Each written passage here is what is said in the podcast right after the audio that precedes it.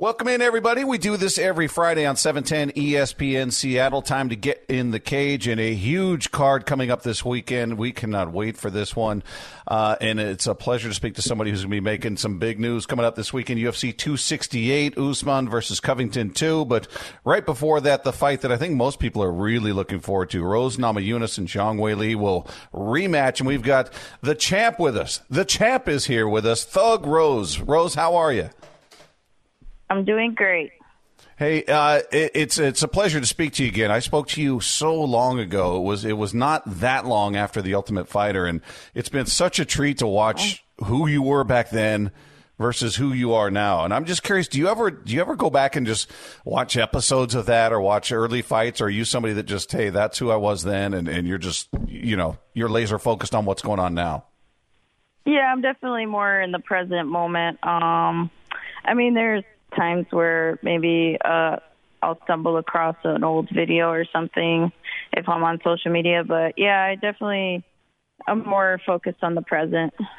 You know, it's interesting though to see the development and see the growth, and obviously your game is has changed and grown. You know, whether we're talking about your striking or whether you, you know, your ground game, what have you. But to me, the biggest difference is just your mental game. You know, you, you're you're not a you're not a loud personality. You're not you've never been that person, but uh, just the mental game that you, I guess maybe just the mental strength or confidence, if you will, and I guess that just comes with experience. But can you sort of compare just just the mental game that you had then versus who you are now? Um, excuse me. Uh, I'm definitely more mature. I have a more healthy uh, perspective on life. I'm more grateful, and um, I just I have better discernment uh, between right and wrong, and I have the more willpower to make the right choices over the maybe the not so right choices. as far as as far as what you've achieved to this point, you're now a two time champ, and I'm sure you know everybody in that house you know, going through there, you, that's your dream. Your dream is is to make your way through the UFC and have that belt around your waist at some point. You've had it twice now. Uh, did it did it live up to what you imagined? Um, yeah, I would say the first time, no. I, w- I definitely had uh, higher standards for what I thought. Um, I thought my whole life was going to be like drastically different. Yes, did uh, my quality of living increase? Yes, but I thought it was going to be. I had uh, kind of unrealistic expectations of, of, um, or I guess imaginary scenarios that never panned out. But, um, but now they are. They're like my life is is is uh the the climb up it's not like an overnight success there's you know it's um you got to build a foundation of success rather than um, you know, flip 180. And I, I, I'm really grateful for that because, yeah, I wouldn't be, if I had the success now that I had when I was like 22, I'd, I probably would be a way worse person. as far as far as you know, losing the belt and then coming back and winning it with uh, Jessica Andrade, uh, how much does that change you? Because at that point, you knew what it takes to be a champ. You knew what it was like to have you know Dana White wrap that belt around your waist, so that you weren't traveling into the unknown, if you will. Did that make that any easier? I mean, it was a tough fight, you know, tough, you know, split decision with Andrade in the rematch. You get the win. Did that, did that maturity we're talking about, that growth, did that make that step?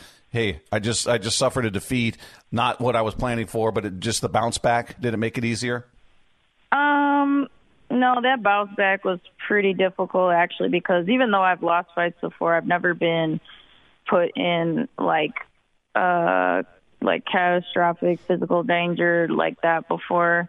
Um, so like psychologically, that was a huge thing to overcome. Um, not just that, but like there's so many life changes that I had to make.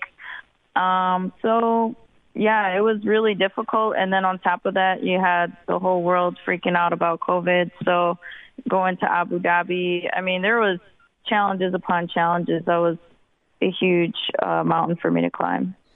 As far as this fight goes, I'm curious how much you take from the first meeting because it didn't last very long, and obviously you'd love all your fights to be that way. But there, I, am just curious: Are you somebody that goes back and watches film and, and you know, sort of self scouts, if you will, looks at your fights and say, "Oh, I gotta, I gotta improve on this," or "I see a hole there." And if so, how how does that impact you when you're looking at a fight the first time that ended in the first round? Yeah, um, for sure. I'm always looking for holes and and, and to looking to uh, patch up the holes that I have and improve those things. Um, I don't. I I kind of already know just from training what it is that I always have to improve on, but I mean, I guess yeah, I'm always studying film as well. I guess um, yeah, I'm always improving. Did did I mean were you able to see enough from from uh, Zhang Weili in that first matchup that that leads you to believe all right she's she's going to approach this completely differently again I'm not calling it a lucky shot by any stretch but it, it's not it wasn't as if you, you know it was a three round war a five round war and you you know you're beating the daylights out of her and she's got to go back and revamp her game plan I'm wondering if you expect to see a similar version of what you saw the first time. Um I could I could see it going, you know, multiple different ways. I could see her, you know, completely just trying something new and then like kind of abandoning that and kind of going to what she normally does. I could see her sort of blending everything together and kind of doing this like uh maybe a better version of what she normally does. I could see her I could see it um I could see her maybe trying a bunch of different things, but um ultimately, I see myself um, just staying composed and controlling the distance and taking advantage of the opportunity she she presents me with and getting my hand raised.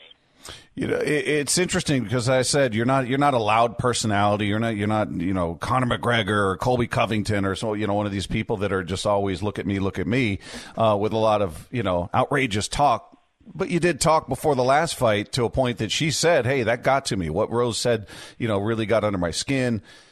And I don't know if she's saying that's why she lost, but were were you surprised to hear that that that whatever you had to say about her politically seemed to have an impact on her in the last fight? I don't know. I, I is it a surprise? Um, I mean, I guess I I don't know. I mean, whatever, however she wanted to take it is however she wanted to take it. I explained myself that I wasn't really talking about her. I was sort of, you know, talking about my own history. So, you know, if she wants to sit down and have a conversation about it, she can reach me. Has, has, anybody in your in your career ever said anything that's gotten under your skin? Or you pretty you, have got a pretty stone cold demeanor when you when you head into that cage. I'm just wondering if there's any a thought you know as you're staring at him across the cage and you're thinking about, all right, I remember what she said about this, and I'm going to make her pay now. Yeah, um, I mean, you know, Joanna tried to call me mentally unstable or whatever, but like, you know, other than that, I mean, and even then, it was it was more so like yeah, um, I might I might have little emotional disturbances every once in a while, but that's for fighters. We're, you know, so I'm comfortable in my own skin. Like whatever somebody has to say about me, if it's true, I feel I'm I'm pretty comfortable with who I am, and if it's not true, well then I I know that it's not true. And and um, what what's more concerning to me is this person's trying to hurt me, and I have to protect myself at all times and make sure that I like make sure that I stop them from doing that. That's it, what I'm worried about. Yeah, it, and that makes perfect sense. I mean, you're you're still such a young fighter. I mean, we're seeing fighters go, you know, longer and longer in terms of age. Uh, at 29 years old, is is the end even a thought at this point? Did you ever set markers like, all right, I want to, I want X amount of fights, or I want to, I don't want to fight past the age of 35, or did you ever have any of those kind of numbers or, or milestones in mind? Um, I mean, I have like certain ideas of like what I could see the future being like, but um, I also said that I was I wanted to retire when I lost to Andrade, so um, and here I am champion again. So I try not to like you know put a schedule on things, especially like my career. I you know things things change every day, especially in the world that we live in now. So I'm just like taking every day one day at a time you know we there's no telling what what tomorrow brings but i do have future plans of of doing other things and um you know so it's i'm i'm super grateful for every opportunity that i get to compete you know, I, am glad you brought that up. The Andrade, you know, your your reaction to that, I guess, if you will, was that was that born out of emotion or was that born out of hey, that was a potentially devastating injury. I mean, you, you know, for people that don't know, you kind of got slammed on your head, and you know, people were thinking, man, it was there a neck injury? You know, this